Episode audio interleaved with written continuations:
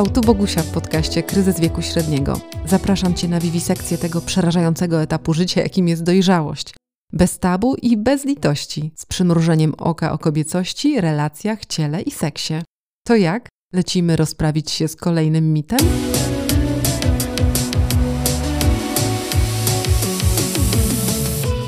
Wrocław to nie jest Nowy Jork, moi drodzy. Niby banał i oczywistość, a ja miałam nadzieję, że po kilku dekadach gospodarczych i obyczajowych przemian, zwyczaje randkowe w Polsce będą choć troszkę przypominać serial Seks w Wielkim Mieście. No jednak nie. Witam Was w 15 odcinku Kryzysu, w którym podzielę się wrażeniami z mojego barowego eksperymentu. Zaintrygowałam? To jedziemy. Jak być może pamiętacie, dwa miesiące temu usunęłam wszystkie aplikacje randkowe. Nie to, że miałam ich dużo, tylko Tinder i Bumble. Ale nawet one doprowadzały mnie do szału, bo raz, absorbują uwagę bardziej niż by się chciało i wciągają człowieka w kompulsję ciągłego sprawdzania. Sprawdzania, czy pojawił się ktoś interesujący, bo ja z moimi kryteriami wyszukiwania szybko docierałam do końca internetu i braku jakichkolwiek propozycji, czy może udało się z kimś połączyć w wirtualną parę po takiej solidnej i chłodnej analizie doszłam do wniosku, że te aplikacje są skonstruowane tak, żeby naprawdę nikogo sensownego nie znaleźć, ale używać, używać, jeszcze raz używać. Na dwa, jakość kontaktów z poznanymi tam ludźmi okazała się co najmniej dyskusyjna. To, że platforma musi zarabiać, jest dla mnie całkowicie zrozumiałe. To nie jest działalność charytatywna, zaprojektowana i prowadzona przez dobre wróżki. Algorytm jest napisany tak, żeby z jednej strony kusić lepszymi wynikami w płatnych wersjach, a z drugiej ciągle przytrzymywać naszą uwagę. Nie jest w jego interesie zapewnić nam optymalnie dobranych partnerów. Chodzi raczej o to, żebyśmy ciągle mieli przeświadczenie, że jeszcze kilka, kilkadziesiąt, kilkaset swipe'ów i trafimy na kogoś odpowiedniego. A prawda jest taka, że aplikacja podsuwa nam coraz mniej atrakcyjne profile. Niestety, ta frustracja i niedosyt, połączone z taką nieustającą nadzieją, jeszcze podlane sosem dopaminy, powodują, że albo decydujemy się na płatne opcje, albo skrolujemy serwis jak ćpuny.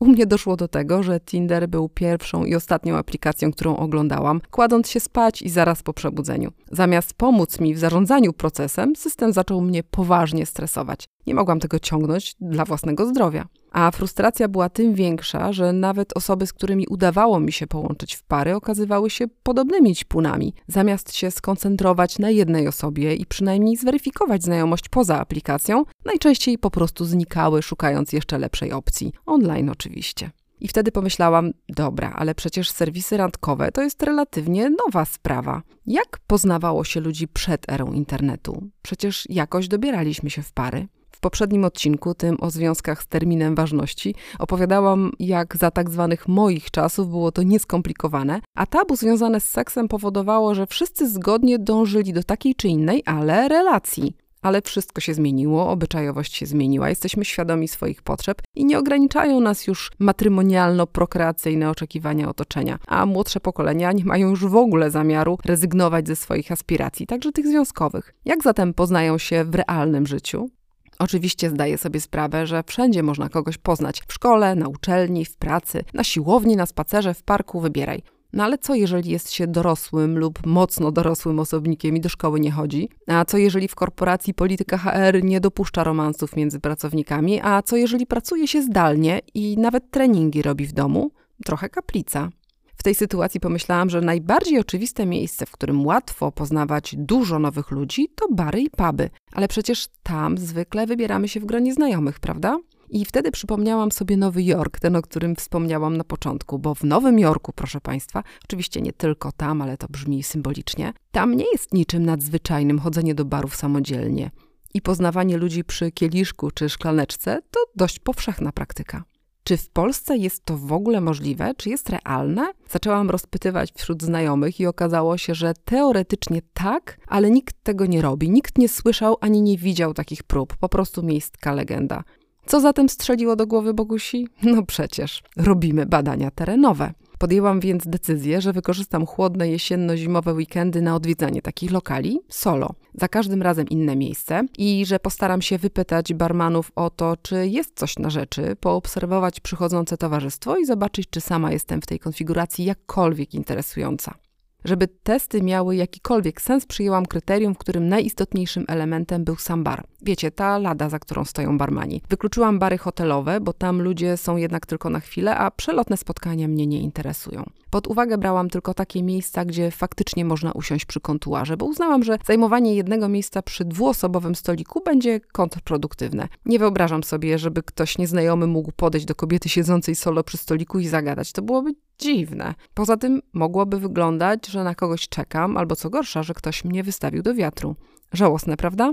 Plan był taki, żeby iść na jedną, dwie godziny i wypić w tym czasie jednego lub dwa drinki. Naprawdę tak to wychodzi czasowo, sprawdziłam. Zdecydowałam też, że siedząc tam będę w 100% skupiona na tu i teraz, bez zaglądania w telefon, maksymalnie zrelaksowana i uważna. Robiłam oczywiście króciutkie przerwy na zrobienie zdjęcia albo wideo dla dokumentacji, bo to, czego nie ma na Instagramie, to się przecież nie wydarzyło. I powiem Wam, że ta niby prosta aktywność to jest jakieś kosmiczne przekroczenie strefy komfortu. Dlatego jeszcze zastosowałam jedną technikę. Mówiłam sobie mianowicie, że idę na randkę sama ze sobą.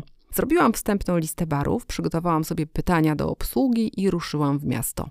Jedno jest pewne, wypiłam sporo pysznych autorskich koktajli i wiem, że czekacie na listę polecanych wrocławskich miejscówek. Będzie niedługo, ale jeszcze nie teraz. Przez sześć tygodni odwiedziłam kilkanaście lokali, ale nie będę opowiadała o przebiegu każdej wizyty, bo prawdę mówiąc, szczególnych przygód nie przeżyłam. Schemat zwykle był ten sam: rozmowa z obsługą, obserwowanie otoczenia, przy odrobinie szczęścia wymiana zdań z innymi bywalcami.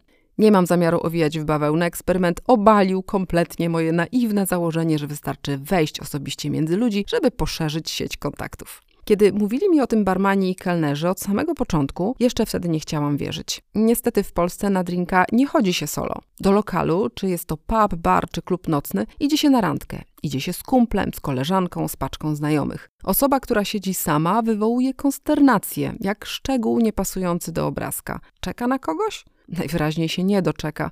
Ostatnio doszło nawet do tego, że jeden z gości zafundował mi koktajl, podszedł do mnie i stwierdził, że moja randka coś za bardzo się spóźnia. Uśmiechnęłam się i odpowiedziałam, że nie jestem z nikim umówiona. No więc spojrzał zdziwiony i zaproponował tylko, żebym dołączyła do jego stolika, jeżeli mam ochotę na rozmowę. Grzecznie odmówiłam, mówiąc, że czuję się dobrze i słucham muzyki, bo tak faktycznie było. Można powiedzieć, że to był akurat pozytywny wynik mojego eksperymentu, no ale ten pan był obcokrajowcem, a jak wspomniałam, turyści się nie liczą. Zauważyłam pewną prawidłowość, która dała mi dużo do myślenia. Otóż, gdy ludzie przychodzą do lokalu ze znajomym lub znajomymi, nawet gdy siadają razem przy barze, to siłą rzeczy trochę odcinają się od otoczenia. Skupieni na rozmowie, może i skanują wzrokiem otoczenie, ale są wyraźnie niechętni do podejmowania jakiejkolwiek akcji. Chyba, że są pijani, co też się zdarzało, ale powiedzmy, że ten target w ogóle mnie nie interesował. Pomyślałam sobie wtedy, że faktycznie dziwnie by wyglądało, gdyby jeden kolega zostawił drugiego, bo spodobała mu się dziewczyna siedząca obok. No foch i obraza murowane. Zatem w konfiguracji dwójkowej musi być zachowana jakaś symetria, czyli prawdopodobnie bardziej sensowne byłoby wychodzenie z koleżanką, która ma podobne cele i zainteresowania. Czy nie zdarzają się panowie bez kompanii? Oczywiście, że się zdarzają, ale rzadko. Od barmanów dowiedziałam się, że są to raczej stali klienci i to najczęściej w ciągu tygodnia. W weekendy przychodzą raczej pary i największe obłożenie mają zawsze stoliki dwuosobowe. Jeżeli zdarzają się niezależne dziewczyny, to są to raczej znajome właścicieli albo obsługi. No bo powiem wam, że takie wyjścia solo to jest jednak stres. Mimo całej mojej otwartości i awanturniczego zacięcia, nawet miesiąc po rozpoczęciu eksperymentu miałam przed każdym wyjściem kołatanie serca i chęć zakopania się pod kocem. Imprezowanie w towarzystwie daje jakieś poczucie bezpieczeństwa i wspólnoty. Ja byłam zdana tylko na siebie i swój własny humor. Gdybym miała to robić tylko dla własnej przyjemności, to pewnie skapitulowałabym po trzech razach. No ale dla nauki trzeba się poświęcić. Więc oprócz usilnego przekonywania samej siebie, że to randki Bogusi z Bogusią i okazja do celebrowania swojej niezależności, stworzyłam sobie jeszcze jedną pomocną technikę. Siedząc tak nad Negroni albo whisky sour, udawałam, że jestem bohaterką filmu. Wyprostowana swobodna postawa, dopracowany wygląd, uśmiech i lekkie rozmowy z obsługą. To była rola życia, moi drodzy. Za każdym razem dawało mi to też super okazję do podglądania, co się dzieje. Łatwo było rozpoznać, kto po co do baru przychodzi. Przyjaciółki na pogaduszki były skoncentrowane na sobie nawzajem. Te celujące w podryw wyróżniały się dopracowanym ubraniem i makijażem i strzelały oczami na wszystkie strony. Tymczasem faceci z kolegami przejawiali zdecydowanie mniejszą uważność. Nawet ci bez pary i bez towarzystwa wyglądali na zamkniętych w sobie, tak jakby rzeczywiście przyszli tylko się napić. Kurczę, nawet nawiązanie kontaktu wzrokowego bywało trudne.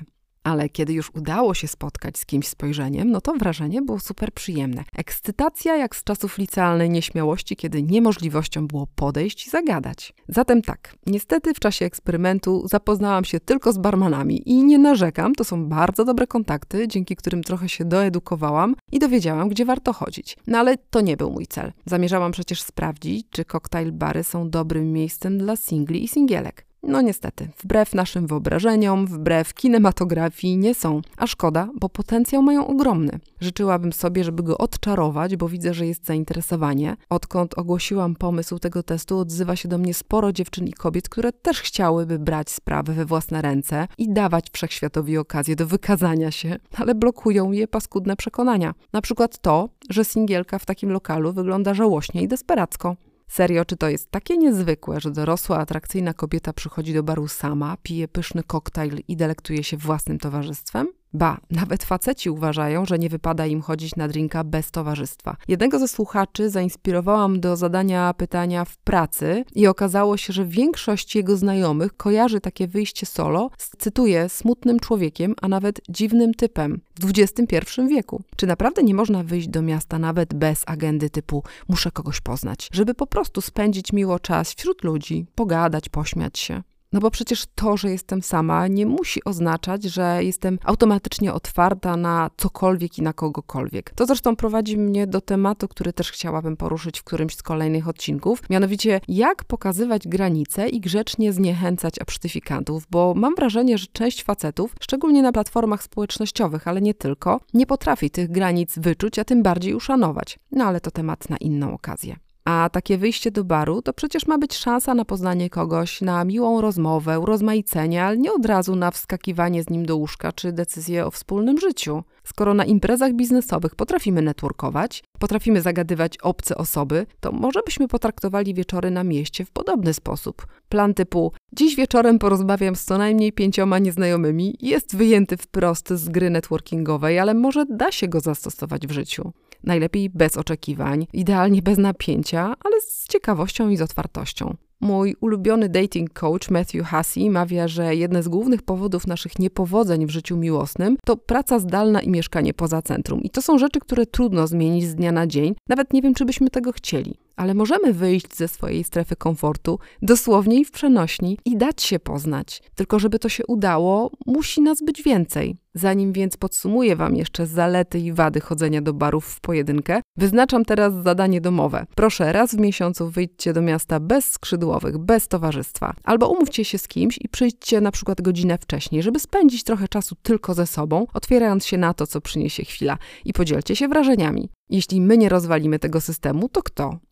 A zatem podsumowanie. Najważniejsza wada samodzielnego chodzenia do barów to opinia innych i powszechnie funkcjonujące przekonanie, co wypada, a czego nie wypada robić. No ale jesteśmy po to, żeby to obalać, czyż nie? Ciężko niestety dyskutować z kolejnym minusem, o którym jeszcze nie wspomniałam z kosztami. Koktajle nie są niestety tanie, chociaż pewnie każdy znajdzie miejsce dopasowane do własnego budżetu. Co jeszcze zawiodło? No ciężko kogoś poznać. Trudne jest włączenie się do czyjejś rozmowy. Zdarzają się też niechciane zaczepki ze strony podchmielonych gości. A zalety tego eksperymentu dla mnie subiektywnie to przede wszystkim przekroczenie swoich uprzedzeń i lęków, które dały mi w efekcie poczucie mocy. Uruchomiłam też uważność. Miałam okazję świętować samą siebie i moje życiowe miejsce, które sama sobie wypracowałam. Poznałam fajne lokale, świetnych barmanów i nowe smaki. Dla znajomych stałam się ekspertką od wyjść na drinka, serio. No i mam nowy temat do podcastu, także całkiem sporo tych zalet. Czy będę to kontynuować? Pewnie nie w takim natężeniu jak do tej pory, ale myślę, że tak. Teraz, kiedy już wiem, że się przełamałam, że dało się to zrobić, mam poczucie, że dam radę ze wszystkim, serio. Myślę, że takie wyjście solo raz na jakiś czas będzie bardzo odświeżające i liczę, że w pewnym momencie spotkam przy barze kogoś z Was i na żywo wymienimy się doświadczeniami. Dziękuję uniżenie za wysłuchanie 15 odcinka kryzysu. Jeżeli to pierwszy, na który trafiliście, to podpowiadam, że warto sięgnąć do poprzednich. Kolejność nie jest obowiązkowa, każdy odcinek jest osobną historyjką, takim felietonem z życia mojego i moich słuchaczy i słuchaczek. Jak zawsze transkrypcję podcastu można znaleźć na blogu ageconcept.co, a na co dzień rozmawiamy ze sobą na Instagramie i na TikToku. Wszystkie linki są oczywiście w opisie odcinka. I jeszcze z lekkim drżeniem mam jedno ogłoszenie. Uruchomiłam cykliczną zrzutkę na ten właśnie podcast. Tworzenie go i nagrywanie jest niesamowitą frajdą, ale zajmuje sporo czasu i uwagi. I chciałabym zachować ciągłość, rytm, więc będę bardzo wdzięczna za każde wsparcie. Stresuję się strasznie tym ogłoszeniem, ale pomyślałam, że skoro to już 15 odcinek, to może jakoś udowodniłam, że działam i że się dzielę. Jednocześnie składam oficjalne podziękowania za pierwszą wpłatę, która pojawiła się na moim zrzutkowym koncie, zanim w ogóle zdążyłam oficjalnie to ogłosić. Przyszła od osoby o pseudonimie Ronin Subaru. Nie wiem, czy mogę dziękować imiennie, ale jestem naprawdę super, super wdzięczna. Ściskam Was bardzo mocno i przy okazji kończącego się właśnie roku życzę przede wszystkim łagodności dla siebie. Zróbcie sobie chwilkę przerwy i zamiast od razu rzucać się w listy postanowień noworocznych, pomyślcie, ile przeszkód udało Wam się pokonać w ciągu ostatnich 12 miesięcy i jak bardzo poszliście do przodu. Brawo Wy, brawo my, bo ja też zrobiłam ogromny progres. Słyszymy się 2 stycznia 2023 roku. Ciao!